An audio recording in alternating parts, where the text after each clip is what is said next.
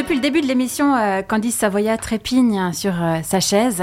C'est maintenant, Candice, le moment de nous dévoiler ta chronique sur le female gaze est arrivé. Ça fait longtemps que j'attends ce moment.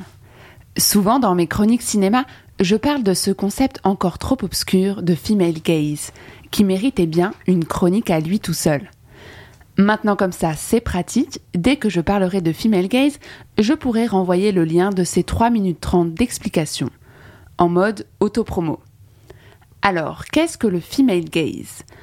Encore un anglicisme qu'on a du mal à traduire. Parce que si on part sur le gaz de la femelle, c'est sûr qu'on n'a pas du tout envie de s'intéresser au concept. Ça vend pas du rêve. Pas très facile de populariser l'idée. Et pourtant, elle est essentielle à comprendre aujourd'hui. Bon allez, j'arrête le teasing, enfin l'effet d'annonce en français. Le gaze, en anglais, c'est le regard. Donc si on traduit female gaze, ça donne le regard féminin.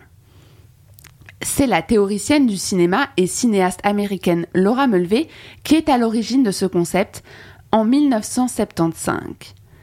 Elle a été traduite en français en 2017. 42 ans pour une traduction universitaire qui dit mieux? Ah bah c'est sûr que là on voulait rien voir du tout pour attendre si longtemps.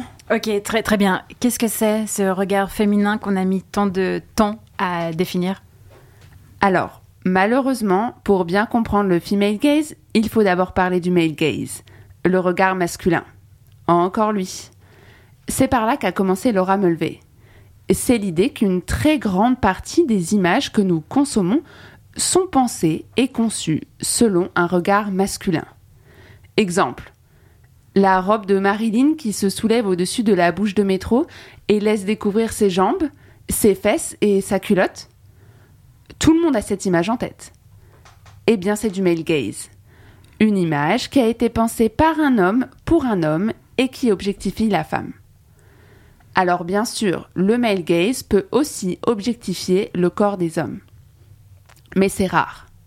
Beaucoup plus rare. Exemple, Brad Pitt qui enlève son t-shirt dans le dernier Tarantino. Autre exemple, Na Apocalypse, série de Greg Araki. Les acteurs sont moins connus, donc ça ne vous dit sûrement rien. Mais j'ai fait une chronique dessus, disponible en ligne, en mode autopromo. Oui, enchaîne, Candice, enchaîne. En gros, la théorie de Laura Mulvey nous dit que depuis toujours, les femmes sont filmées comme objets de désir, passives, avec des gros plans sur certaines parties de leur corps et des travelling de bas en haut façon relooking pervers. Le problème, c'est que toutes ces images ont façonné notre façon de voir le monde et de l'appréhender. Elles ont construit l'imaginaire de plusieurs générations. Exemple, un rapport sexuel est défini par la pénétration et se termine par l'orgasme masculin. Ou pire, finalement le viol ça a pas l'air si terrible, il y en a un dans chaque épisode de Game of Thrones et c'est même excitant à regarder. Vous voyez le problème? Oui, je, crois que c'est clair. Mais tu n'as toujours pas abordé le female gaze. Donc, en opposition à tout ça, il existe un regard féminin qui va placer la femme et tous les autres personnages comme sujet et non comme objet. En France, c'est Iris Bray qui théorise le concept dans un ouvrage sorti en 2020. Elle parle d'un regard qui adopte le point de vue d'un personnage féminin un regard qui nous fait ressentir l'expérience d'un corps féminin à l'écran. La vraie expérience, pas celle fantasmée par les hommes ou au contraire effacée car tabou. Exemple, les règles.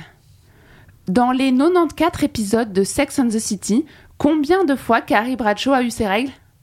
Zéro. Super réaliste.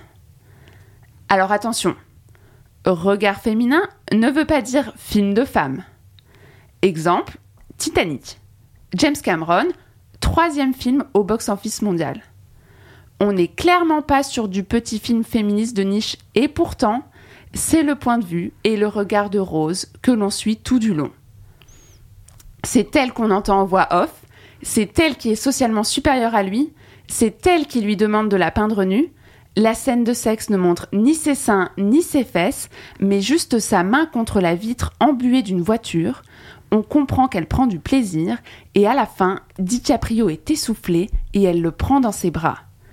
Comme quoi, en 1997, Cameron avait déjà tout compris.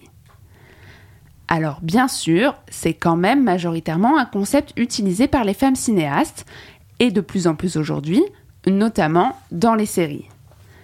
La liste est longue, mais je vous conseille Fleabag, The Handmaid's Tale et I May Destroy You, que j'ai chroniqué sur Radio Vostok. En mode autopromo, toujours.